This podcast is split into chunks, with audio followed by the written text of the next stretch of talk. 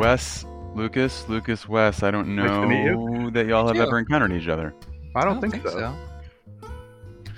So, what, what circles do we cross in besides you? so Uh, Wes is a longtime martial arts student teacher, um, both of the external and internal varieties. He's Hmm. known Tom for considerably longer than I have, and they have Oh, okay. trained together. He was like part of some of the original Zhengu Tuina classes, if I remember Yeah. correctly, as well as still is uh, in that mix. Cool, man. So that's how we Yeah. know each other. Yeah. Yeah. Hoping to just start that soon. Ah, brilliant stuff. Not that I'm biased, but Not at all. Me either. yeah, exactly. Yeah. Right. Yeah, I, I can't wait. I yeah, it's like next priority, you know. Oh, it's amazing. If and I, I would also say, I'm sure you've probably got this on the radar, but if you do the Tuina, the Zangfu material is priceless. Um, Yeah, that's Does that a game make sense, Lucas? yeah, yeah, yeah, Okay. Mhm. Yeah. Uh, the organ regulating work is really yeah. Uh, crazy. I imagine it just kind of like it's a seamless transition, right? Yeah, Yeah. that and like totally. to me it also gets to the root of sometimes these intractable issues and and at least for me because i Mm. you know you're you're a chinese medicine practitioner right yeah Mhm. i mean so for me it really put a a very physical bend on some of this theoretical stuff even Mm. beyond like oh i can let me free up the pleural dome to set a neck that's one thing but the other thing Mhm. is the functions of the lungs for me because i've never been to chinese medicine school so Oh, It- it really gave me an in to stuff that I was reading in the the Neijing, Nanjing, and stuff like that. hmm So, especially with Tom being such a, a three burner orientated person for diagnostics and other stuff, it really it really provided a lot for me. So, I, and I think that. Yeah. Go ahead. I'm sorry. oh, I just get most people I know that do the Tuina, that when they do the Zangfu Tuina, it just it's a game changer. Yeah, that um, that's an interesting way into this world, Yeah, and in in some ways, I kind of like it better. yeah, Do you know what I mean? Because you get all these weird biases, you get all these, you get all the confusion when you go to school, Hmm. rather than a lot of the organic learning that happens when you're doing like martial arts or body work. You know, you're just like you have these inquiries that lead you down certain paths, and then it's like, and then you have a learned teacher say, "Oh yeah, here's the connection," and you're like, "What?" yeah that that's been the best for me like when i got to know Yeah. tom you know be, because of my life situation i the chinese medicine school is not it's a long distance if at all thing but he was like hmm he was like i'll, I'll teach you anything you want to know and i was like well okay now you're never getting rid of me exactly. so and and through him you know like i'm in a translation slash reading group for a commentary on the shang han lun with craig mitchell um you know so it's like i i have access to other people that like Mm. um i'm talking to sabine wilms about learning classical chinese you know it's like Dude. It's this whole world that's opened up because of Yeah. training with him it's crazy Mhm. i still have to pinch myself sometimes you know Yeah, that's awesome. That's Yeah, super cool. so- What's Lucas, the? do you have something in front of your camera? Yeah, is it cover, covering something? Yeah, it just looks sort of strange. Sweet. Oh, is that better? That's better. I'm It covering looked like mine. you were halfway in the uh, exactly halfway in one of those I curtain partitioned rooms and in like a field hospital. that's fun. Yeah, I was um, because that's my secret. You know, I told you, Taryn, my secret to being more relaxed on camera is, Mm. or on these podcasts, is to cover my camera or cover my view of myself. Ah, yeah. Wow. Then It's weird. Like I keep seeing myself. I'm like, what is that? Stop it. Stop. I'm talking. I'm talking. You stop. You know what I mean? It's like that's funny really weird. So because it, starts to become like a performance for myself. Do you know what I mean? It's like yeah I want to talk. Anyway.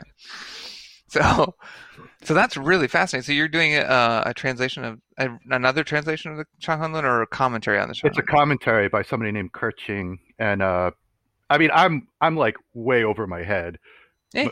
m- much to Craig's amusement sometimes. But um, I think if only because it's revenge for me correcting his Bagua all the time. Oh yeah, yeah, yeah, yeah. hmm but uh no it's super interesting and part of it for me was like if i look at like all the stuff i've been learning from tom it's like i think one of the last frontiers is this like all right somebody's got this chronic problem with their shoulder it can't get better it's a constitutional issue Mm-hmm. so how to address that with better diagnostics and more herbal knowledge than what I currently have, which is all geared towards orthopedics or martial arts training. Mm, but, like, mm, mm. Oh, maybe their liver yin is deficient and that's why the shoulder won't stay fixed. So how to how to go about that? Mhm. So, which I'm just starting with. And you know, Tom's been helping me, but any kind of way in I can get and and I want to study Chinese anyway, so because I'm I'm trying to learn both classical, medical, and normal. So that means Mod- like oh, modern, yeah. So I suck at all three yeah. consistently. hmm I tried to speak to. Um, we we invited this guy over from China to help um, teach some classes over here, Mhm. and uh, I tried to speak a little, but most of my knowledge is you know medical Chinese. Yeah. yeah. it's like I don't, I don't, I don't. I'm just more confused. Yeah. Yeah. I I had a tutor briefly a couple of years ago, and she like she would laugh at me because like I know all these esoteric either medical or Taoist alchemical terms, and she's like, "But you don't know how to say like where's the bathroom?" Right, like, right, right, "Mm, Story of my Yeah. life. right. The Arabic have I, know is similar. Oh, really? yeah, you I, say like I, I have fulminant downpour, but not fulminant downpour. right. Yeah, right. Yeah, Where- or Where is the room t- to vacate? yeah, my mud palace hurts. you know, Yeah. You keep What? reading Tien as heaven, but it's day. I'm like, yeah, but every time I see it, it's heaven. right, right, right. Oh man, to be on the other side of that, it's got to be amazing. yeah. like, who are these people? Yeah. Yeah, Yeah. but I, I, I do want to say that um, I find that foreigners, quote, Mhm. you know, are are, and the foreigners' interest in ancient aspects of the uh, East Asian culture, Mhm. I think it is partially what's really helping to save the integrity of its of the like the traditions. Mm. You know, because the the young kids don't want to learn traditional characters as much. You know, it's a generalization, of course, but like Yeah. in in Japan and China, they don't really want to learn those. They want to do script or they want to do shorthand. They want to do simplified. It's like whatever I can click, and whatever I can do faster. yeah. You know, Like, and so we're the ones in- that are like, oh, go ahead. Yeah, you see it in martial arts too. Like I have a friend who lived Mm. in China for like three or four years, and he did a a style called Pumbe Baiyun Chen, and his teacher mostly taught people who were interested in kickboxing. Oh, wow, interesting. But he's like one of the top practitioners of this like rare, you know, it's through the back white ape system. It's called, but uh, Oh, but he had very few students in it. Most people he taught sanda to kickboxing. crazy. Yeah, you know. So I don't know how this. I was just how gonna say do. it doesn't. It doesn't really. It works any way we want it to. We just basically We're doing it go right go now. wherever is interesting. And what I was going to ask you, Wes, since Lucas doesn't really know you, um, is Mm-hmm. if you would talk a little bit about your martial arts life, either Hmm. currently or you know, trip down memory lane, whatever feels interesting. Because I think that just kind of jumping into that stream will probably produce some interesting inquiry. Uh, yeah. Okay. I uh, I started martial arts in 1981. Um, being in New England, it was mostly kempo variants. Um, then I lucked out and actually found a teacher in a classical Japanese a classical Japanese system, and uh, that basically consumed my middle school and high school years. Um, he left the country in when I graduated high school in '89, and then I uh, I pursued less classical Japanese martial arts. I did various styles of karate, judo, aikido. Um, then I met a teacher named Bruce Juchnik, if you're familiar with him. He's out of California. Uh, he teaches a style of Kempo called Kosho Ryu, but he also mm. does um, Filipino arts, Indonesian arts, Chinese arts. And when I met him, it was like this revelatory experience because here's a person who was phenomenal at these different culturally different arts and when he did them it looked like that's all he ever did um, mm. um, which left a really big impression on me of like if you're going to do these different arts you you owe it to them to fully do them and not look like a hodgepodge of stuff mm-hmm. Um, mm-hmm so he became my first formal teacher in Filipino martial arts, which at that time anything non-Japanese was, you know, oh, this is interesting. Um, and I also learned some Chinese arts from him, and through him I met uh, Willem de Thouars, who became a teacher of mine in both Kun-Tao and Pencak Silat. Um, the Kun-Tao is super interesting. It's, if you're familiar with what it is, it's um, I don't um, think so it's kind of like if you take Chinese martial arts in a little time capsule for when they were like used mm. and place it in Indonesia where it still had to be used. Mm-hmm. That's what it is. It's like this old school Chinese martial arts that spent several generations in Indonesia. Um, Wes Mush so, talked to me once about a Bagua style that he learned that was Indonesian. Is that connected or the same thing? So if if we look at the term Kun-Tao, right, it's a Hokkien word. Um, mm-hmm. It's got three layers of meanings. The first, most basic one is any Chinese martial art done in Indonesia, people tend to call Kun-Tao. It can oh, okay. be modern wushu, tai chi chuan. It can, you know. The second level down is like how I tend to use it, which are these like encapsulated old school or old hand martial arts. Mm-hmm. Um, the third level are it's a very distinct type of Hakka martial art. Mm. Mm. Um, I don't do that. The the art that I learned from Willem de Thouars is not Hakka based. uh, some people say it is, but it, it, it's not. When, when you look at Hakka martial arts, they're very distinctive. It, it's not that. It's more the middle one of like this kind of old school mm. system. Um, but along with that, I did learn a Bagua system from him called Baiyun or White Cloud Bagua. Hmm. Um, so, and you know, within that Milu, they tended. It's very obvious it has mixes of Taiji and Xingyi in it, mm-hmm. and it's kind of like somebody took a, a, a system of Bagua and took it apart and made like made you learn like just individual moves that you put together on a circle. It's not like there's no eight palms or right. mm. anything like that. I mean, they are, but they're loosely choreographed. They have no real relation to what you'd see as a single palm change, double palm change. Mm. yeah, but the uh, the this the main system I learned from him is is uh, it's like somebody took stereotypical northern long arm boxing and southern short kind of boxing and mixed what they considered essential elements of Taiji, Bagua, and Xingyi. Mm. Uh, it, and it sounds like it might be a train wreck, but it's actually they took care in putting it together and it's it hmm. works mm. it's very hmm. cohesive mm. right yeah so um so i studied with him for for a while uh studied various other filipino martial arts until i i found a system that i still practice to this day which ironically is the one that tom came up in in the 70s oh yeah yeah uh Pekiti Tirsia Kali, yeah which is how i first heard of tom because he's he's a bit of a big deal in that system, winning the the um, this big tournament in the Philippines in '79. Um, then I studied some Western stuff like boxing and catch wrestling.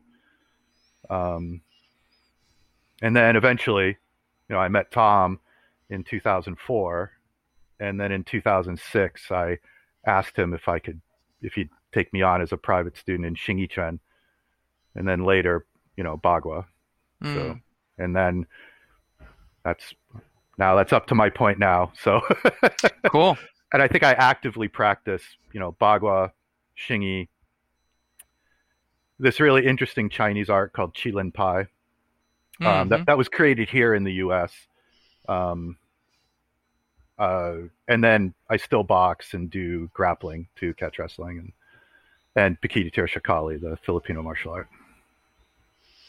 It's a lot to practice. It's a lot of homework. Yeah, I yeah, I, I, I practice a lot. Wes is kind of known for that amongst our Uh, crew, and in fact, kind of beyond our crew too. But uh, mm. yeah, no, my I have a people make fun of my uh my um clipboards that I have in my workout space where I have uh pretty detailed schedules and things and yeah. I mean, at some point, you know, you have to, right? yeah. Well, I mean that's you know. that's part of it, right? I mean that's you you Mhm. do the work, right? I mean that's mm-hmm. how do you get to Carnegie Hall, right? Right. exactly. practice, practice, practice. right, Yeah. What's that And- old uh, the William Sutherland thing where someone was like, "How do you, how do you do that?" Right? He would play this game with his wife.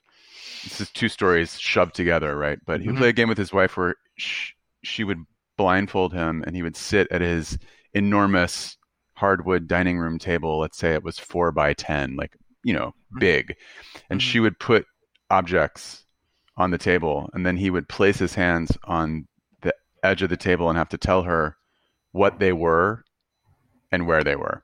Wow. Um, and so you know, people would always be like, "How how how do you do that?" He's like, "It's really simple. You Yeah. just practice eight hours a day." Yeah. And then you get good. Yeah. Simple but not easy, right? exactly. right. Yeah. Right. Well, Right. and also like, I think it, you know, it's funny 'cause listening to your conversation with Tom and where he, he mentioned, well, a bunch of stuff that really resonated with me, which we talk about all the time anyway. But it's like the, the one thing, right? And that's Mhm. to me like, if you look at the arts that I do, they don't, they don't get in the way of each other. It's not Mhm. like, and it parses into my study of Chinese medicine and healing arts. It parses into my study of Chinese language or of Buddhism or alchemy. It's all the the one thing, right?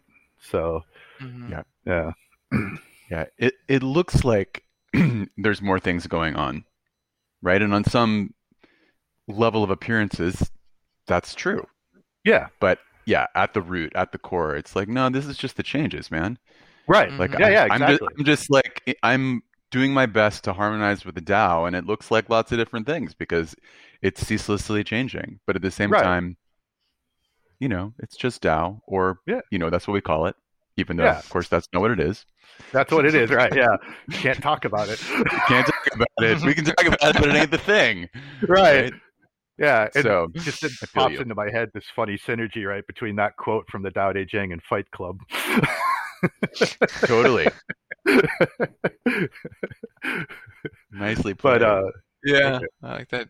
No, but it's like, and I think sometimes, you know, not getting in the way of each other is important. Like, um, there's a Japanese m- classical martial artist named Ellis Amdur who, I, j- anything he writes, I'll immediately read. He's he's an amazing practitioner, and but he's he's an inheritor of two classical Japanese martial arts that are very different. And uh, he wrote an essay, in fact, about how difficult that can be to fully embody two traditions that are so different. Um, Mm. and I think that's important too. And you know, in this kind of world where we have opportunities to study multiple traditions, it's like I, again, I'm reminded of. Uh, I was like I said, uh, Bruce Juchnik was hugely influential on me, and I remember going to California and staying with him for two weeks, studying at his school, and I wanted to learn. He was my first teacher in this Chinese art that I do called Qilin Pai, and I approached him about learning it, and uh, he's a big guy and uh, very physical, very imposing, very. He's he's an amazingly skilled fighter, and this is important for the story. And and I remember sitting in his office, and I said, you know, sir, I'd really like to maybe start studying Qilin Pai, and he comes over and he gets like really close to where I'm sitting and he kind of looms over me and I'm like Mhm. and he says, I'll teach it to you, but if it starts looking like the other martial arts that you do, I'm gonna kick your ass from here to Boston and back. he says the arts deserve to be done and embodied the way they are, not so it looks like everything else that you do. And I was like, Mhm. Message received. Thank you. Yeah, I'm just thinking, like, do you feel like you kind of put on a different hat? Or is there like something you kind of, is there like sort of a ritual that you do when you sort of have to change modes? Like, okay, now we're into the, we're moving on to Southeast Asia. Well, you know, yeah, you sort of like have this little, maybe a physical ritual or I don't know. It's more. I, uh, there's definitely a division in practice. So like, you know, when I do bagua, I do bagua. Then Mm-hmm. stroll around a little bit. Then I do my xingyi. Then I Mm. take a little break. Then I do qilin. You know what I mean? It's Uh, yeah. I don't go I because I, try to be very mindful about it, right? Because sometimes it's easy to go, oh, what's today? Uh, I'm going to review Xingyi linking. And now I'm going to do single palm change. Now I'm going to do Qilin this, and it's like, and it becomes very mindless, and that's just not productive. Mm-hmm. I, and it's detrimental, right? So I, I have this Mhm. very distinct kind of division between when I practice these things Mm. and I have a schema too with the way I practice where um I have these key words for myself um review refine and explore Mm. and and so like because it it's not just going over choreography right I mean that's Right. all right so what now that you know if that do you really know it right and so Mm-hmm. I have the review aspect where I mindfully try to keep the curriculum current. And then I have other projects within those arts that I'm I might, you know, for for a month work on single palm change for like an hour and really dig into it, really refine it, really explore it. And then, you know, and like maybe something else and that's separate from just the review part. So, Mm-hmm. Mm-hmm. cuz I mean, you know, you want to go deeper into these things too, right? I mean, you don't want to just Oh, I've learned the curriculum. I'm done. yeah, right. Right. Exactly. Yeah. So Right. Wes, with that taking the single palm change for a month, would you put that in explore and refine? Does could it be either one yeah, it depending could be either on one. Yeah. and Yeah, how I do you how do you in your own work like how do you split that or how do you look at the difference between refinement and exploration? So to me, refinement it has has a external eye to it too. Hmm. Like I'm Mhm. refining how it feels. So there's an internal eye, like how does this feel in my body? Am I am I Mhm. moving from the dantian? Can I feel this kind of spirals? Can I, you know? And then aesthetically too, like you know, is my elbow out? Is this not? Am I not? You know? Mhm. And that. So that to me is the re- refinement of certain qualities. Then exploration is like, what does it mean? What can Mhm. I do with it? Mm. you know so i might like you know i have i have great students who sometimes i can just say hey do you want to you want to come over and work out and just have them throw punches at me and i just do single palm change figure that Mm. out or think of like oh but one of the things i really like about uh catch wrestling and boxing is that they are fertile grounds for testing things on people Mhm. who don't want you to succeed you know and uh they don't even have to know that that's what you're doing Right. Mhm. Mhm. right in fact it's better if they don't so like Mhm. it keeps you very honest Yeah. you know especially because Yeah. everybody i work with in those two arts is t- younger and in better shape than i am so there was there was a high rate of failure years ago But I like that too because that keeps from getting stale and rote. Yeah, you know? absolutely yeah because you, you you see people like that but probably in medicine too where like they stopped learning years ago Oh yeah. and now it's just rote hmm right and that's i mean i look at these things whether it's medicine the martial arts or you know spiritual or alchemical pursuits for lack of a better word it's like it, it's such it's such fertile ground and there's so much to it like why would you not continue to explore it like Mhm. and you see examples of that, right? The the everybody's got that story of, oh, you know, like uh, Professor Wally Jay, right? Small circle jiu-jitsu expert. I I I went to a bunch of his seminars in the early '90s, and so here's a guy who got his black belt in Danzanryu Jiu-Jitsu, and then I think several years later, Pearl Harbor was bombed. All right, so that's the time frame we're talking about of how long this this fellow's practice. Mid '90s, we're setting up the mats for this four-day camp. He's in his 70s at this point, and he's practicing break falls on the mats. Like, you know. oh my gosh. so it's like, you know, or like, uh, you know, that one guy who's like, like uh, I think there's a story about Li Guichang talk doing Pichuan out over in a corner. You know, like he's been doing this for 60 something years and he's still discovering stuff, you know, or or uh, I have a story about Tom where he taught taught me this um, advanced linking form in Bagua and you know, and, and I came home and in the, one of the detriments right of long distance study is if you forget something, it's like, oh no, uh, this is driving me crazy. I'm not going to see him for another couple months. So I called him, and uh, he answers the phone. He's out of breath, and I'm like, "Oh, did I interrupt you?" And he says, oh, "I was just just working on the double palm change." And I'm like, "Oh, when did you start that?" He's like, oh, nine. I'm like, "It's 11:30." He's like, "Oh, oh, did you want something?" No. I'm good. Please, don't let me interrupt you. All right. yeah, I'm good. I'm just gonna go back now and yeah. So yeah. So that's. I mean, you know. So that's that whole idea of exploring and refining. You know, Mhm. because it's not enough just to, like I said, rote do stuff, right? I mean, hmm I'm Mhm. I'm curious to hear if you've got any uh, stories about the like Xingyi or Bagua in a boxing context, right? Or like catch wrestling, I can sort of visualize a little more for whatever reason. I don't know, maybe I'm wrong, but like that. But I'm like, so we're boxing, and like what, you know. I'm I'm just curious to hear how you're approaching that. Is it primarily strategy and tactics? Are you looking at dynamics? Is it all of the above? Are you like not boxing? You're like, I'm straight up doing bagua with this fool. And uh, so how do they feel about that when I'm walking behind them? they don't like it.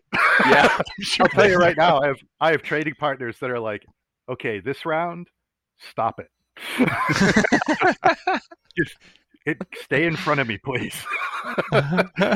Um, dude. Yeah. So f- first of all, when I when I say boxing, I should say that um, the the type I do with with my training partners is not um, conventional Western boxing. Are you familiar with um, Rodney King from South Africa? Yes, Okay.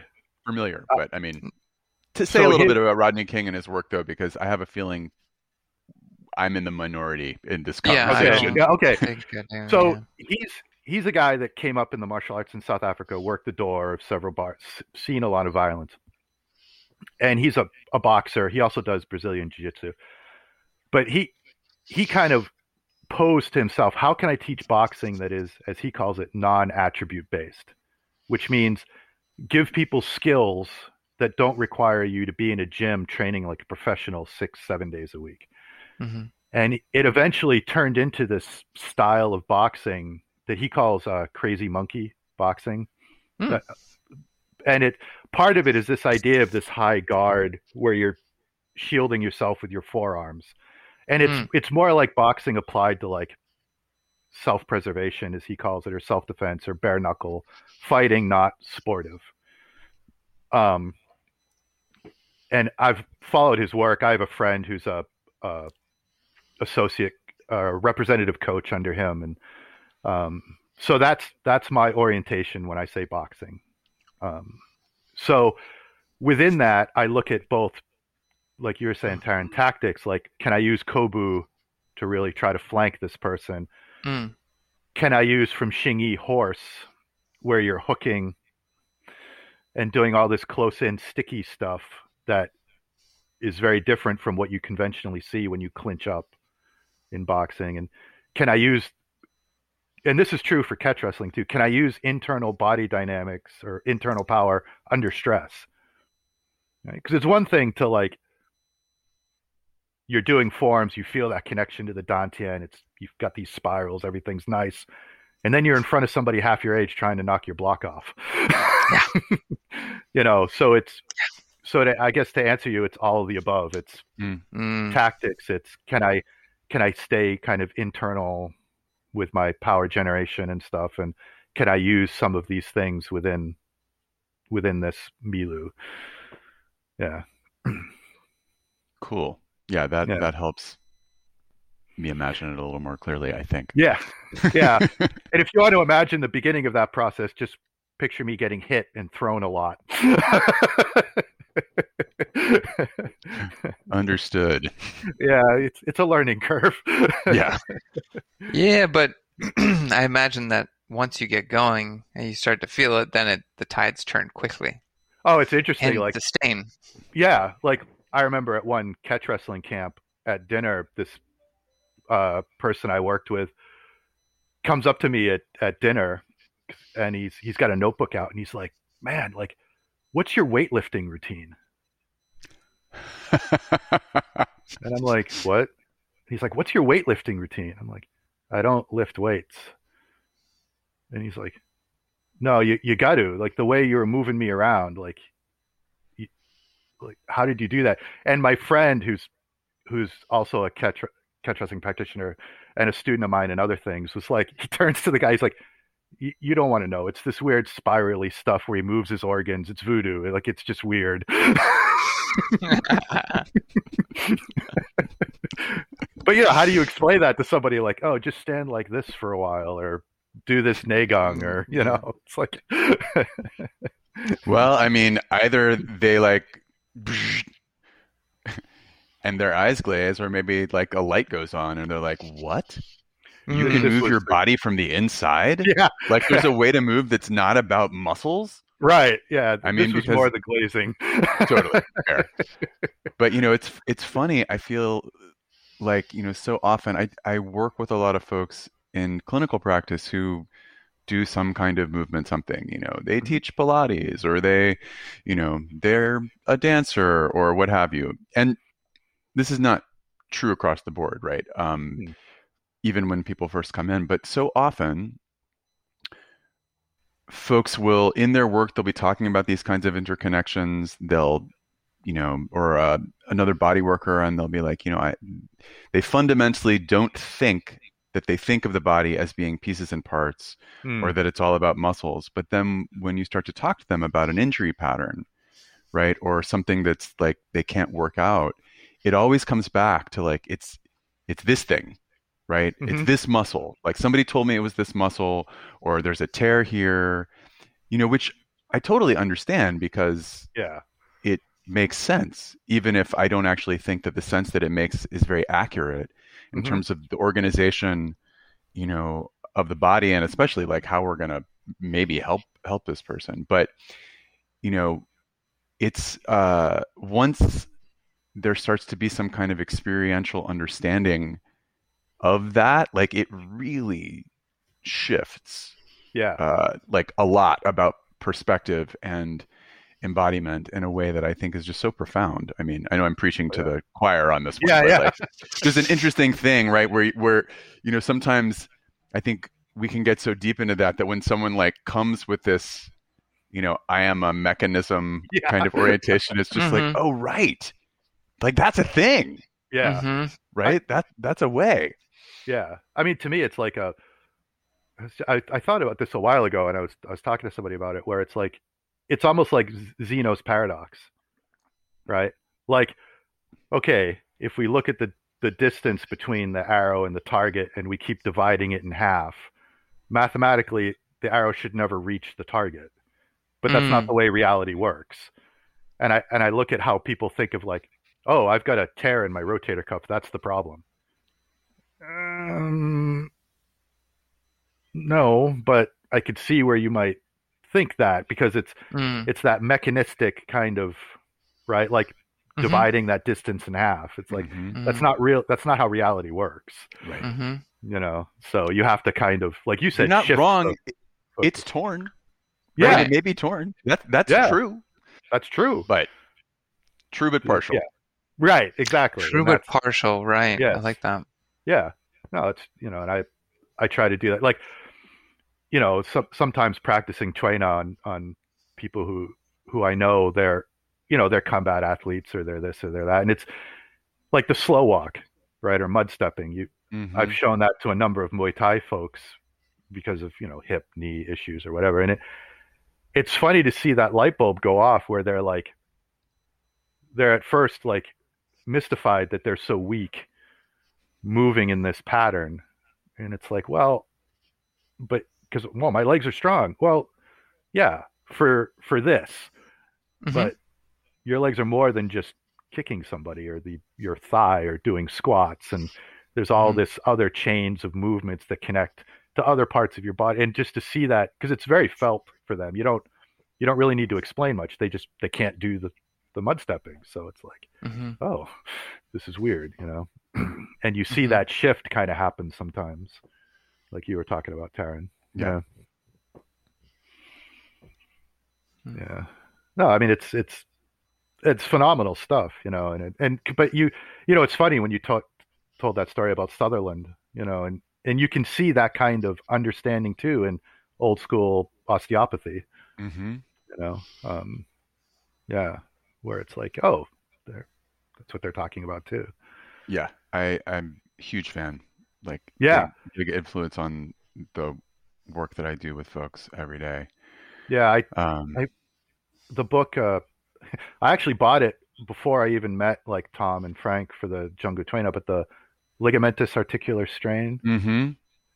Yeah. and then you know and you know tom t- also taught a craniosacral class that you know were you there No, I wasn't, Okay. and it only like happened once, right? I mean, yeah yeah yeah. He he Yeah. has said to me that he doesn't really love teaching craniosacral because I was like, dude, I'd love to get your take. You know, it's something I work with a lot, and he's like, eh.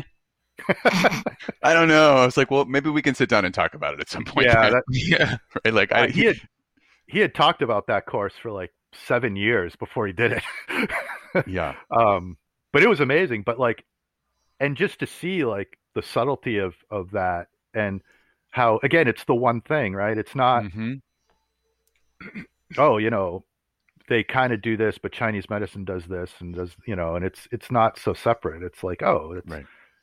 just different names for the same mechanisms you know and it just works so well and and it ties into the Zangfu tuina i think we were talking Totally. And I I think and I'm sure if there are osteopaths listening, some of them will want to beat me senseless after I say what I'm going to say next, but I feel like fundamentally, at least in the way that I kind of understand and relate to working manually, is it's largely I mean, it's relational and it's perceptual, right? And so there's this way that cultivating um, palpatory resolution or literacy, you know, and and and then having that understanding of a set of dynamics, right, of a way that things move and don't move. Um, that the techniques are great, you know, but it's really not about any of them. Mhm. It's really about this kind of perceptual relational space, you know, that one can eventually, with enough practice, start to uh, engage with, rest in more often than not, right? Like hmm there's always times when one is more on than others. Yeah. um, yeah and that's when it's great to have techniques where you're like, well, I'm not, I, can't, I'm Mhm, not, mhm. I'm not perceiving it. So let's do this thing, yeah right? Yeah. Because Yeah. there's a, I, I'm pretty sure that this thing will work, even though when one is like more engaged, there is no thing. It's just like, Mhm. oh well, I don't have to set the rib. I just have to like, this is the place, and then it moves, and then like the Right. rib doesn't, it's not where it's not supposed to be anymore, right Mhm. right? well that's like Um, uh, yeah i think that mechanism is is what we're striving for in any of these one things right like martial arts Exactly. it's like that like it's great to have forms and it's great to have techniques and examples but ultimately you're looking at these principles that you're embodying to solve the particular problem. Yep. Whether it's Mm. somebody trying to knock your block off, throw you on your head, or or whatever, and it's like sometimes we have to learn it, right? Like this kind of rote technique, but then eventually you embody those principles, and it just happens according to the situation. And yeah. and it's Mm. like when you see Tom do a bone set in, in in breaks or stuff like that. Sometimes he does something, and I see people like looking through their notes, like that technique isn't in here. Well, you're right. I mean, it it, it is, but Right. that's what needed to happen. Mm.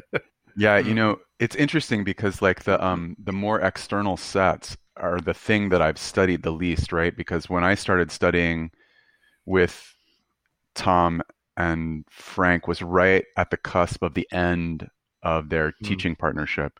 Mhm. And so like I did all the sort of like foundational stuff and then uh Zhengu Tuina stopped. So like Mhm. right as I was going to do the bone sets like oh, okay.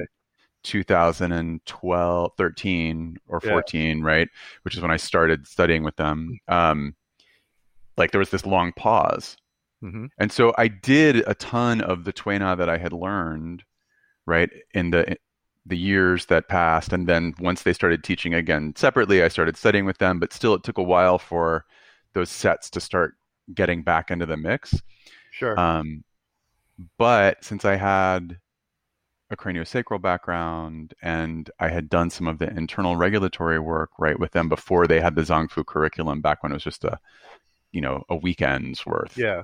Um, I just kept like exploring those things and trying to find through those principles ways to solve, as we're talking about, you Hmm. know, these riddles. Yeah. But I, you know, I'm not as good at like the big external sets because I've only seen them a few times, yeah. like all of them. So, but it's interesting because at the same time, you know, for a long time I had this idea that I was going to need to get that particular set of tools in order to solve this set of problems, Mm. which I don't think is untrue, right? There's definitely things that those things are amazing for and probably Yeah. nothing else will do. Mhm. Um, but not having them just demanded a level of engagement and creativity on my part where I mean I certainly could have failed that challenge and I do plenty um, but in the main seem to you know necessity being the mother of invention or creativity in this case like just okay well you're going to have to figure out how to make make things you know more cohesive coherent and harmonious because this person is here and they need help and you don't have that thing that you think is the right thing. So what else Yeah. are you going to do Right. um, so that's been an interesting, like, it's been super useful. It might have been nice to go a different way, but at the same time, what, what are you going to do, right? Like, Yeah, you've only got the path you got. Right. So Yeah. It's, it's what you got. You know. exactly.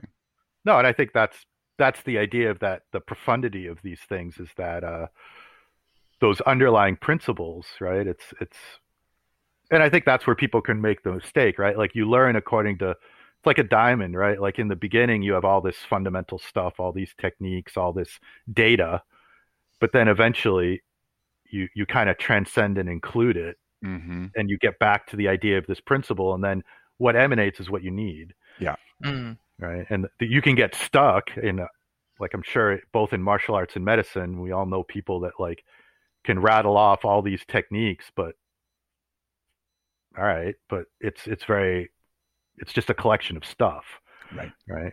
Right. And then there's others where, you know, maybe they don't have as many, but man, the the principles that they know they can apply to everything. Right. Right. Yeah. Right. I'm thinking uh, Michael Max likes to say this thing where he's like, if I ever find myself in clinic thinking, well, th- the theory or Mm. theoretically, or, you know, it says, he's like, I know that I don't have any idea what's going on in this. Right. Yeah. He's like, that's all Yeah. good. And yes, we should, of course, study all those things. But Yeah. definitely in the moment, I don't want to be leaning into, you know, what the theory says. right. Mhm. Yeah, I mean that's the Mhm. thing. Like you've got like a, a a movement of like, oh, we need to get rid of this technique and all this stuff, and then you've got other people that are in love with it. And I think obviously the answer is in the middle, right? I, nice Buddhist answer, right? It's in the Yeah. middle. but uh, where you, you use those things, but that's not the end, right? Right. I mean, um, a very good friend of mine in the Filipino martial art that I do, he's got a great quote that I think sometimes people don't quite get, where he says, uh, "The art has more answers than I have questions." Mm, Mm. You know, and he's he's not talking about my art's better than anybody else's. It's just that when you understand the underlying principles to something, it you should be able to answer just about anything. Yeah. Right. Even if it's not listed in our catalog of techniques and forms and whatever. Right.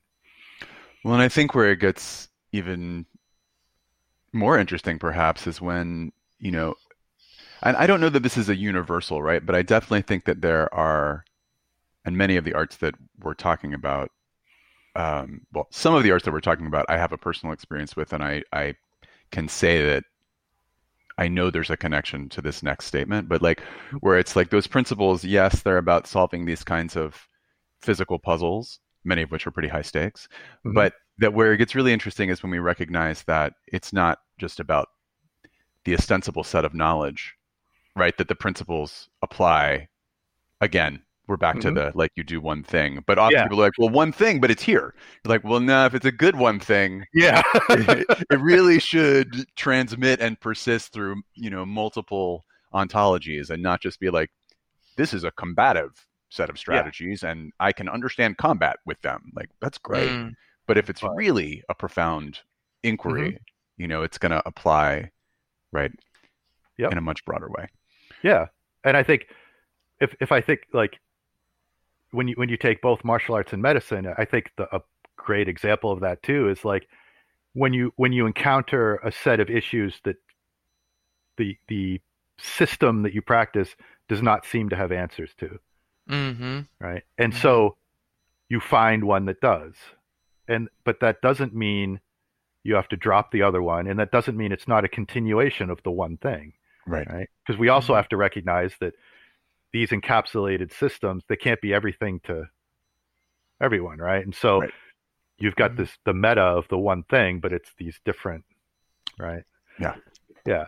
Like when I I, I went to massage school, um, and it was a good one. Like we we did a lot of stuff with addressing patterns of tension and all this other stuff. It was great, but you know, I graduated with this profound idea that like I need more stuff. You know. Then a year Mhm. later I, I did the Zhengu Tuina and went like five minutes in, I'm like, ah yes. This is this is the more stuff This is the yeah, stuff. this is the more stuff. you know, like uh then like a year after that, Tom was teaching his uh the Gong Fu medicine course, you know, with the um, stuff. And we were at a Muay Thai gym in New York and he was he was talking about oh it, it- he got injured in China. I think he, his first rib got broke.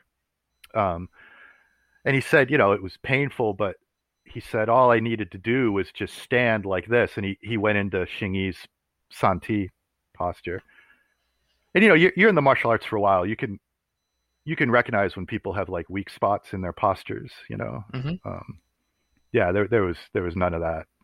Um, and it was like this most like profound like he hits that posture, and I was like. And I said to the guy next to me, who's some like Muay Thai kickboxer, and I'm like, "Did you see that?" And he's like, He's just standing with his arm out. And I'm like, "It." uh, never mind. And I'm like, yeah that's not true but partial right, exactly. And I'm like, Th- that. I want that, you know?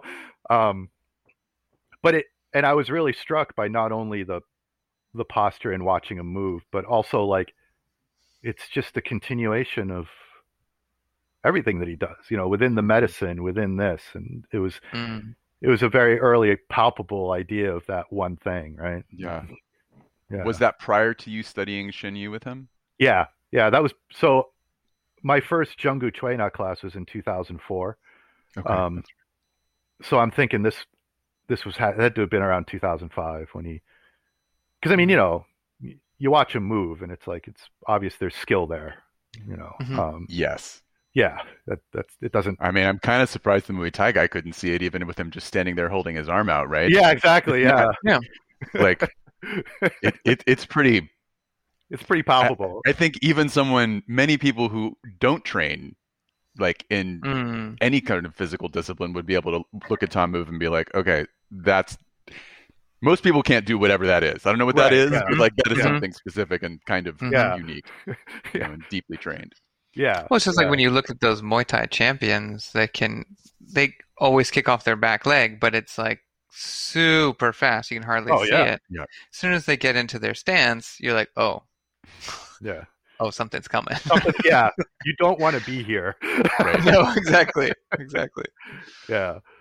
Yeah. But it, so, you know, that was really interesting seeing that and, and thinking like, there's something going on here. Like it's, Mm. you know, and, but also having that realization, I probably couldn't have put it into words, but like, it's not different than the medicine it's doing. Right. And, and having a martial arts background, I think really helped in the sense of looking at Tuina and being like, all right, we're learning a bunch of techniques, but that's not it. It's a way in. And like you said, sometimes it's necessary, but like it's, there's more. Mhm. I had a teacher one time, uh, sort of, he let it slip that he was sort of frustrated that we need any of this. Yeah. You know, he, he teaches a lot of food medicine. He's Okay. Italian, and so he like teaches these cooking classes, and he's it's. I think it's, it's it seems a little bit more like an Italian cooking class and like the love of food and you know just being very Italian Yeah. than it is necessarily about nutrition. But he's a fun guy to, to be around. So, but he also does a lot of qigong, and he's teaching this like anatomy two class with like I don't know neural anatomy or something, and he's just like you know, but all this stuff we don't even need it. We don't need Western medicine. We don't need acupuncture. We don't. We just need to do qigong, guys. Come on, you know. And just like you're not wrong, yeah. but like you know, I can't tell every patient. Until you are. right. You know what I'm saying? It's like, Yeah. yes, right. it would But- be good if we all did internal cultivation practice. Right. And sometimes you Yeah. get hurt or you get Yeah. sick Yeah. and you have, you know, like all the factors, right? I mean, I know you know this, Right. Lucas. I'm just like, Yeah, it's yeah, like, yeah. yeah, but Yeah. again, true but partial. Today's theme. Which No, is, but I- go Yeah. ahead. Oh, I was just uh, th- that's the thing I really too like about and admire about uh like Tom's direction currently with like a lot of what he's publishing where like yes, he doesn't have a clinic, but he's still helping people in this sense of like like his his that that book he published a bit ago on his two immortals Mm-hmm. health cultivation where it's like do this like have some kind of Dao Yin, some kind of Qigong, some type of meditative practice. And I mean, like the health benefits are immense, you know. Yeah. I mean, Mhm. you know, so this is, and like you said, but sometimes, you know, you get a wind pathogen or something falls on your head or you trip, but, Mhm. but sometimes, you know, I'm sure you guys see this too. Like you have a client and you're like, or a patient, and it's like, you know, if you just did this, you wouldn't need me. Yeah. You know. I've said that. Yeah, yeah, And yeah. sometimes folks are willing to listen, and sometimes Yeah. Right. not so well, much. it's a funny, yeah. it's a funny business, right? Because in a way, like you would like to not have them pay you, or not have them see you. Like, Mhm. Yeah, I mean, you know what I tell everybody who's new is I'm like, my goal is to have you out the door for as long as possible, as quickly as possible. Yes, And they're they, often I get a look, and I'm like, yes, I know it's not a great small business model, No. but it is. but nonetheless, it's true, right? yes, That's that's that's from my point of view. The practice of medicine is about the obsolescence Mhm. of the provider. And what we want to do is we want to help your system get back into a state where it is actively auto regulating in Mhm. such a way that you don't need intervention. Like we'd probably all do better with a, you know, a tune up sure, once a month, once a season, whatever works for you, depending on the factors in your life, right? But like, Mhm. really, we, you know, there are uh, healthcare models that are about getting somebody to come in once they come in for multiple times a week, like for the rest of eternity, because somehow Yes. that is medicine. And I'm Yeah. always like, mm, really? No. Because Yeah. if it were good medicine, why would I need to keep coming back? I don't. Yeah. I don't. I don't get it Yep. right? It seems like somehow this is a dependency kind of Yes. scenario. Yeah, and Mhm. why can't this be fixed, or why can't I return back to? Yeah, Right. No, I mean, And- I I helped there are certainly cases, right? oh yeah, like for sure. you know Right. they've gone on long enough that really the best we can do is is just keep keep things Yeah. moving. But it's it's not going to get to that state. But I think there are less of those than sometimes folks think. Yeah. Mhm. No, for sure. Like I had a friend who kickboxed and he hurt his ankle and I remember helping him with it. And I'm like, Yeah, you're good. Now just do the soak after I set it and do this qigong and you're good. So when do I see you next? Uh you, you don't. You know. And then sure enough, I ended up seeing him again and I said, What happened? He says, Oh, I, I didn't do the soak and I didn't do the qigong. and here we are. Okay, You pay me to hear the same thing. yeah. Take two. yeah, exactly. Yeah. But I, I appreciate this conversation because as three dudes who are active in their self cultivation, um, you know, I think we're all in agreement. Uh, so the reason why I'm bringing this up is because I have some um, acquaintances that have said that they don't need the vaccine from COVID because they cultivate and they think that everybody should just live healthier and they don't need the vaccine. And I feel like it's really important to say, like, listen, I do the work, Hmm. but I got the vaccine. Yeah. You know, and if you're, you know, if you're, you know, opposed to the vaccine for one reason or another, I understand. But like that principle alone, I don't think is enough. Hmm. You know, I think it's helpful and imp- important right now is to get back to some sense of normalcy. Especially, I mean, maybe it's a little bit hard, easier for me to say because I live in New York City. So like, if we're gonna get out of this mess, these many people living in close close proximity, like we got to do something. I didn't Yeah. necessarily want to get it, Yeah. but I had to because Yeah. you know that somebody else who can't get it because of a medical condition, I got you. Mm. Do you know what I mean? Yeah. Well, it's like that do. Sufi saying, right? Like, trust in Allah, but tie your camel anyway. Right. Exactly. No? Exactly. yeah. Yeah, Yeah, I, I, I never thought I'd say this, but man, I miss New York City. I used to go all the time to visit Tom, Yeah. you know, like Oh yeah. Right. Right. once a month. I haven't seen him in a year plus, you know. Then You should do- talking to him recently, I was like, "Oh, you know, I got the vaccine. I can come up and see." you." He's like, "Yeah, I'm going to be in France," and I'm like, Man. so he's touring again then? huh? "Uh, no, no, no, no. They, Oh, okay, okay. he just, they really like France, so Oh, he's just like, I'm out. I yeah, go to France." I understand that. yeah. So I'll catch up with him in I think July. So Oh, that's not too far away. That's great. no, no, not, I'm not counting the days or anything. When, I'll have to look on his schedule because I might want to get in on that. That sounds awesome. yeah. So yeah. So I haven't Well, been to any reason to while. I was gonna say any reason to get the, the two of you here, that'd be great. It's all, you know. Yeah. I got a buddy of mine I used to train with um, out of Boston. He finally moved here. Oh, where was Um, he? In, what did he do he here in Boston? He studied uh, with Master Yang. Oh, okay. Yeah, for like I don't know, 20, 25 years or something like that. Hmm. Basically, most of the time he he was there until he left and went to the retreat center. Oh, nice. And so finally I have him here and I'm like, "Yes, Jim. when are you free?" yeah, But, I have a yeah. friend who just started studying with Kathy Young. Oh, yeah, great. My friend's like, "Do you know her?" I'm like, uh, "I mean, I know Uh, of her, sure." Duh. Yeah, I know. She she's on my short list for guests because Oh, nice. I want I want to hear I want to talk to her about because obviously she's um you know seen Young's evolution of theories Mhm. on things, especially as qigong over the years, and like you know now she's been in practice as an acupuncturist for a number of years, and I want to see how you know she's digested this information, how she's implementing it, you know, because they're they're corroborating on new material, books, and and such. Oh, nice. So that's the stuff that's going to come out soon. It's like going to be awesome. I can't Oh, wait. nice. Yeah. Yeah, good. you know, talking to, I mean, have, that, that was one of the great things about, one of many great things about my relationship with Tom is just that not only is he my teacher in, you know, Xingyi, Bagua, and Chinese medicine, but also we, we kind of collaborate sometimes and check each other on ideas and, and things like that, which is priceless to have.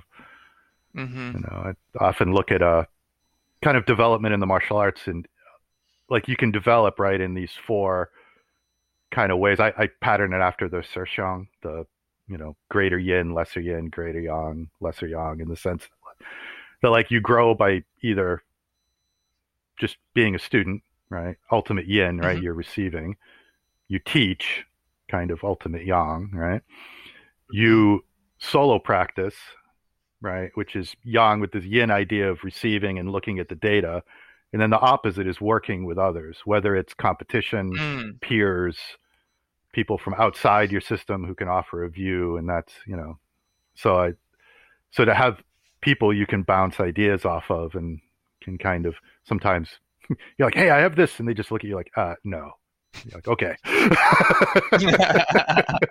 glad that got yeah. stopped now mm-hmm. or you know you're doing a practice and you know it's something you can't quite figure out on your own. Yeah, absolutely. And all you have, all you need is that one phone call, even. Yeah. You know, or video call, and they're like, "Oh no, just do this," or think about it this way. Oh. Yeah. Well, but you wouldn't have gotten there, at least theoretically. Yeah. would have yeah, gotten no. there by yourself, you know. Yeah.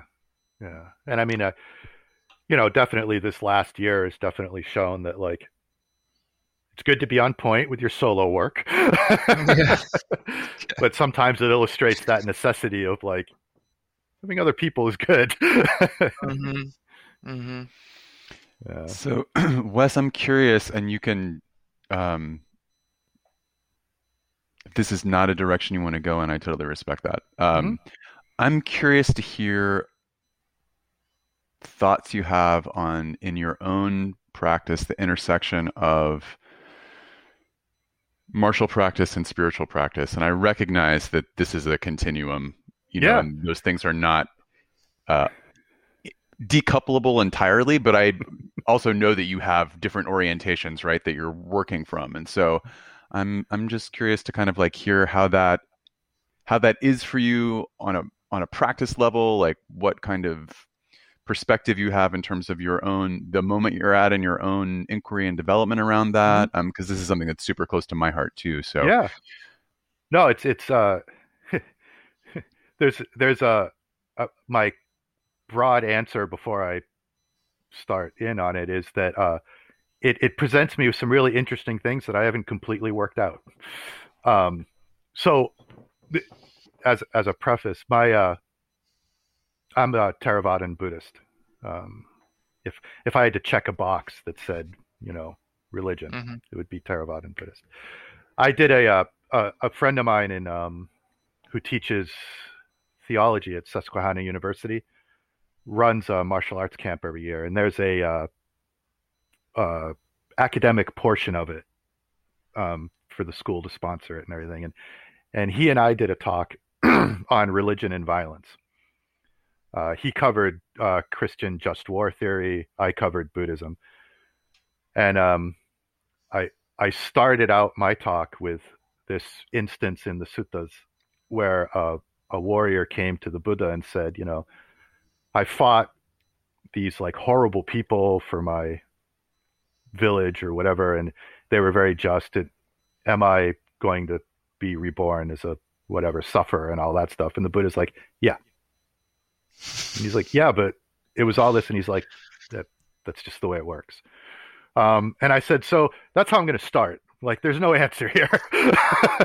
so part of my thing has always been um, looking at that idea of, of nonviolence within the, the Theravadan tradition. I can't speak for Mahayana or Vajrayana. Um, and, and squaring it with the study of martial arts and in my case too, having jobs way back that required the use of violence and and um, and as much as we want to talk about highfalutin ideals within the martial arts that we study, I mean, you know, we're still studying ostensibly these things that hurt other people.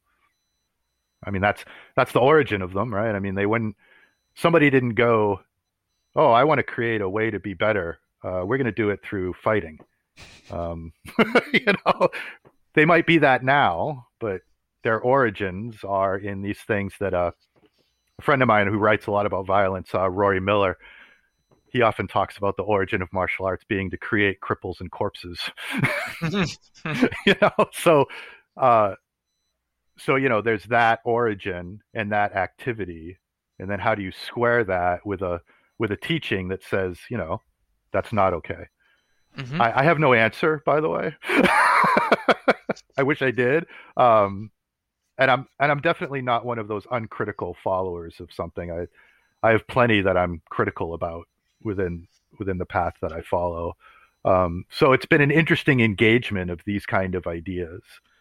Um, they've also, with the study of the Chinese internal arts and and Chinese medicine, it's it's brought an interesting aspect of this kind of Neidan practices too. Um, I I feel weird sometimes saying Taoist alchemy because like I'm not a Taoist. Um, and I don't want to start talking about like creating my own thing by picking little aspects of things because that never works.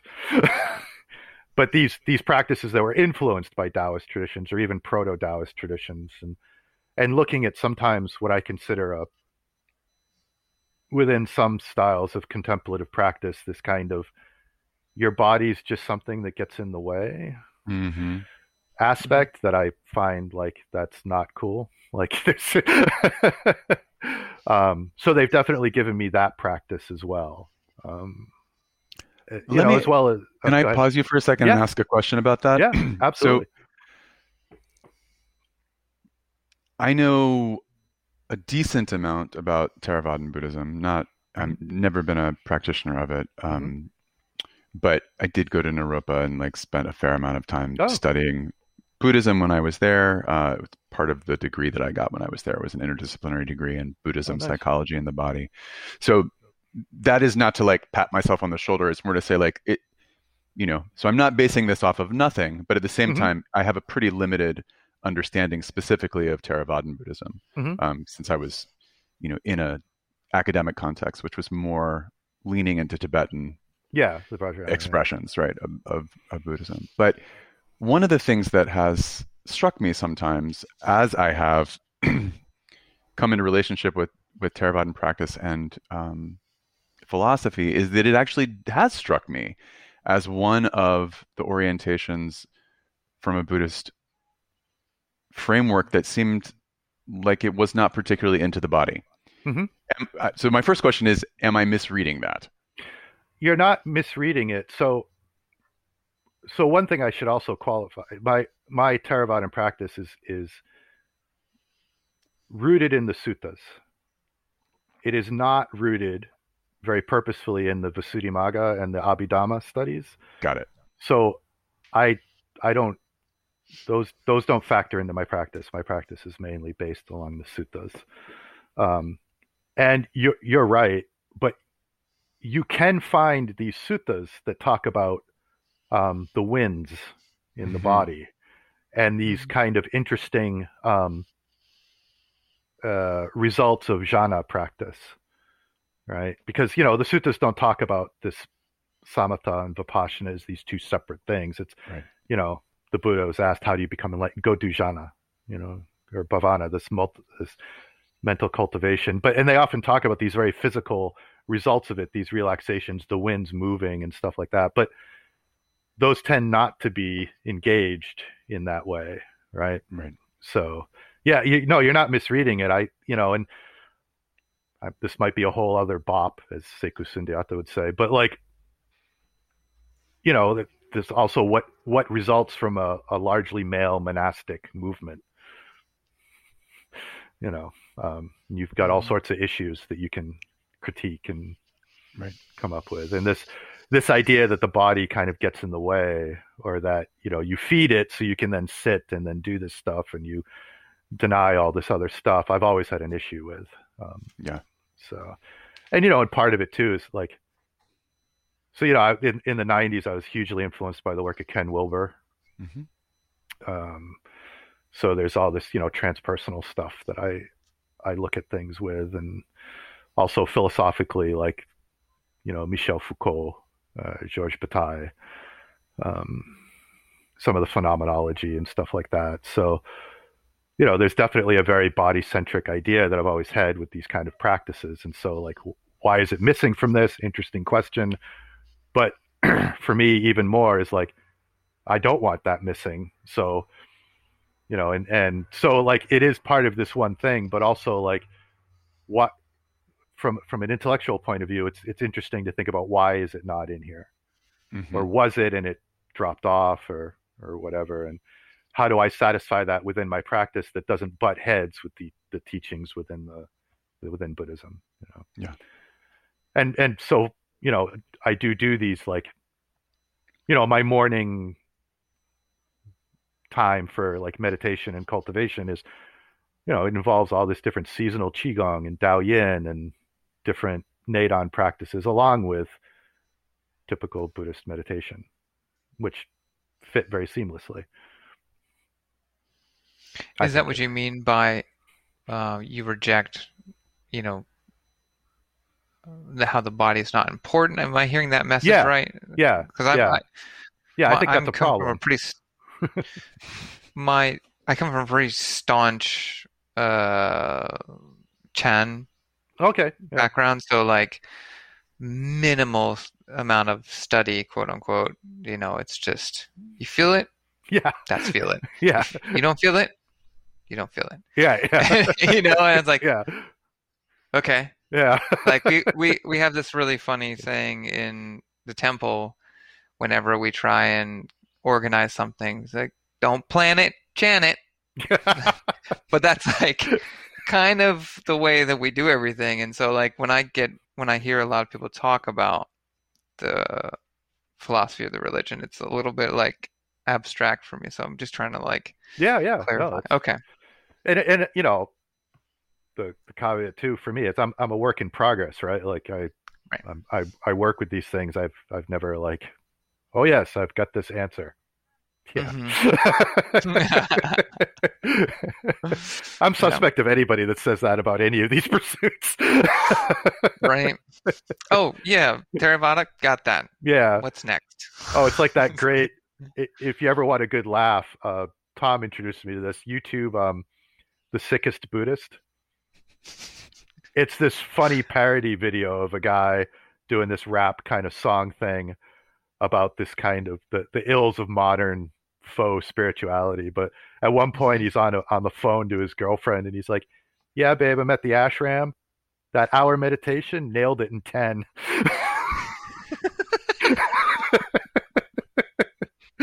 nice Awesome. I like that. I like that a lot. Awesome. yeah, it's really funny. Um, so but I yeah. totally yeah went off on a tangent. oh, you gotta, yeah. Well, it's um, my students always make fun of me for that. Like the minute I got two dry erase boards in my teaching space, they're like, "Oh no." the tangents they're they're multiplying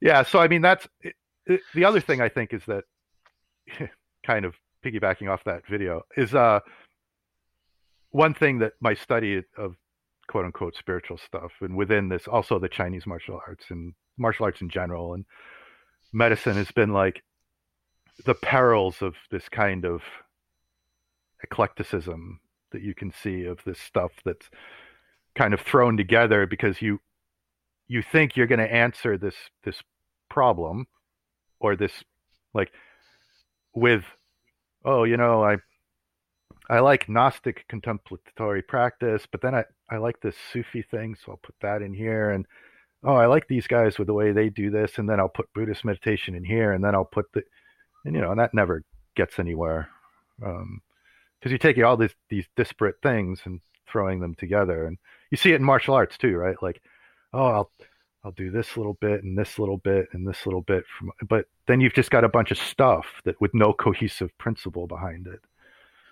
um, so i think that's been an interesting lesson too and so as much as i like like transpersonal studies i also know that like it's an explanatory map, but it's not necessarily telling you what I think some people take it to be, where like, oh, you can just pick and choose.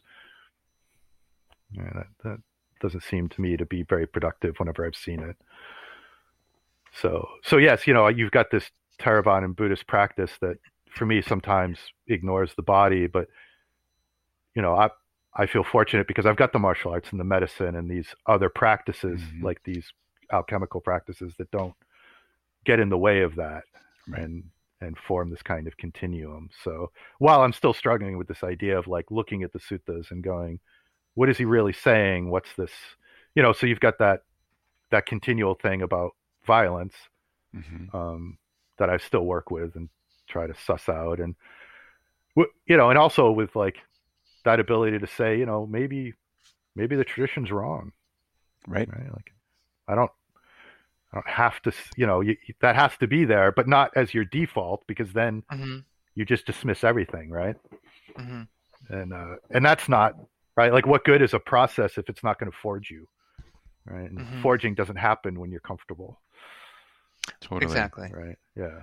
Exactly. What that also reminds me of, though, right, uh, is the process philosophy idea of the universe being in this kind of evolutionary state and that mm. in the process theology right that the divine actually is also in an evolutionary process mm-hmm. um, which i feel like is a in some respects a very Taoist way of looking at things. Yeah. Um, but so with regards to traditions potentially being wrong, it's like and or uh, things change. Right. That right. It's like yeah. you know what was true. It doesn't necessarily mean it was untrue. Correct. But again, theme of the day. Theme of the day, right? Yeah. Right. You know, it's like so. You know, I I don't. I fundamentally can't make any claims to have any understanding of how karma does or doesn't operate but mm. in my in my body the idea that it is uh, somebody's keeping score right and like you do this thing which is bad and then this mm. thing happens i'm like mm, yeah it doesn't really it doesn't resonate with me because i feel like the same way that i feel about you know, going to hell because you've been bad. I'm like, I understand the validity of that as a perspective and a point of view. But I, I don't I don't think the universe is quite that simple. That there's right. a ledger. And I definitely mm-hmm. don't think that any body or any process is keeping a score like that. Yeah. You know, so I don't know. I mean, what the fuck do no, I know? I At the same time, well, right? But it, it's just I'm just yeah. like, yeah, I I you know, it's kind of like the idea that this whatever makes Terran Terran is the thing that reincarnates. I'm like, yeah, I also don't know that I really buy that. Yeah, like, I'm not saying that it ends with this ride, but I don't think it's like, you know, there's some supra me that persists through all the different. Like, I know mm-hmm. plenty of people will totally, totally know that that is true. Yeah, I'm always like, I mean, yeah. I don't know that. You know, well, you, I, yeah, listening to that, it reminds me of my like. I guess if I had to sum it up, I have a suspicion of exactness. Mm. Um, where like I like things that are very robust, and and or even to to borrow a phrase from uh, Nassim Taleb, like uh, anti-fragile, right? Mm-hmm. Like these processes that gain strength through um, friction right? And usually things that are very exact that need to be lined up or explained very exact, I tend to see as the most fragile. Mm-hmm. Mm. Or like what you were saying, tended to be right at that time, but then when pushed into other circumstances, become less applicable or even pathological, right? And right. so it's like in martial arts, if if I see a form and it's got this super exact 16 move sequence that answers this one very particular thing, I don't like mm. it because like mm. that's really exactly like what other good is that movement? what if the person's very... five degrees to the left? Yeah, exactly. You know, so it's like, which is like when I see like Xing Chen, you know, I mean, all right, we have this way of generating power in, in five directions. There's your basis. It's not like, oh, if they do this, do this, do this, do this. It's very robust, and you can apply mm. it in all mm. these different mm-hmm. things. And and and I like that in my other pursuits as well, like the medicine or in like what we're talking about now with spirituality. And it's like so that karmic idea of like if you do this, this happens, and this is bad, and this is that's too exact for me to be robust in any way. Mm. You know? That's always Uh, how I felt in Chinese medicine school. Yeah. You know, because I went very, I went to a TCM school, and that's, I mean, obviously there was, you know, we whenever you ask a question, they're like, maybe, Yeah. which I appreciated. I really appreciated because yeah. everybody wanted to nail it down. Like, oh, well, then when you see this, this, and this, that means this, and you're like, maybe. Maybe. But it did feel, I mean, maybe that's just you know how you have to teach in some Yeah. ways. But well, you gotta you, you gotta enter somewhere. Like right, Yeah, I mean, you need you need for like uh what's that quote I like? Oh, you can't be free from something unless you've been a prisoner of it first, mm, right? And mhm, but I really like that and the idea that like look, we have these forms and you follow them, but Mhm. eventually you discard them to, because you've got that principle, but you got to get there somehow, right? It's right, it's like that metaphor of like like that idea that like all right i've got 20 people on a dock in the middle of a lake and i'm going to teach them to swim by throwing them all in you know a lot of them are going to drown right and some are going to be okay swimmers but they're going to be crappy swimmers because they're worrying about not dying. And Mhm, maybe you get the one or two natural swimmer. Mhm, but, but why don't why don't we take this same group of people and teach them how to swim on the shore then gradually and then eventually they'll develop their own way of swimming but nobody dies and that's great. Right, and that's how i feel about this stuff and it's like you know you've got some people that will take and they'll only swim on dry land right and we know that's not the answer Mm, and then mhm, there's the people who say just push them in, and we know that's not the answer. The answer is in the middle again, right? And so, um, and that, you know, I have no idea where we just went with this, uh, what we were originally talking about. Chinese medicine. Spirituality, Oh, karma, that kind of like you Yeah, know, that's it. Right. exactness. Yeah, the yeah, yeah. fallacy of misplaced concreteness is another Yes. lovely way to talk about it. Yeah. Thank you. Uh, Hats off to Whitehead again. yeah. Alfred North. Yeah. Um, everything's a footnote to Plato, right? Yep. Um, Mm. huge philosophy geek too, in case that's not apparent. Um, yeah, my son calls me a uh, a bookionaire. So instead of a millionaire, I, I definitely Mm. am not that. But I he he sees all the books around and he says it's a like a millionaire of books, a bookionaire. right. Right. Mata just makes the jokes about the mountains of books. Say Say that I have more mountains of books than she does. ah, And yes, Every time a mountain of books moves out, another one comes in. absolutely, yeah. Yeah, like, yeah. um yeah but that's so that that exactness so like when i look at the uh, the teachings of karma or these like super exact things I, I often wonder like maybe at that particular time that was good but what's the underlying idea? Again that Mhm. what's the the Li, right? The principle. Mm. um right and that's so to me that's part of it too with this study of buddhism. It's like all right these suttas say this and the buddha said this and we have this and is this a universal thing or was this maybe answering a very specific thing at a very specific time? Right. you know? So yeah so it you know it's funny by by the nature of speech we say like right or wrong but Mhm. like you said it's like was this true then but not necessarily now and what was the underlying thing that he was getting getting at um, Well, and one of the things that was stated over and over again um, when I was at Naropa is that the Dharma was meant to change with Hmm. context and condition, right? Mhm. Because the Dharma was a skillful means for helping people to become liberated. Yeah. So that, like, in some respects, it seems built in to any teaching of the Buddha, where it's like, well, yes, it was true then. And, right, Yeah. the question is always like, what is the Li of the Dharma, right? And Right. as there's these different expressions, yeah you know, like how does it change and how does right it, you know, what's the appropriate uh, spiritual tech, right right, And for liberation in this moment?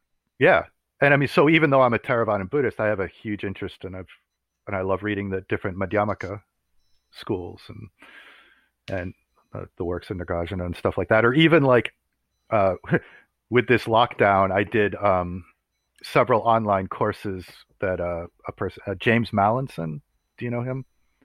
He's a PhD in Sanskrit out of SOAS uh, in Mm. Oxford. Mm.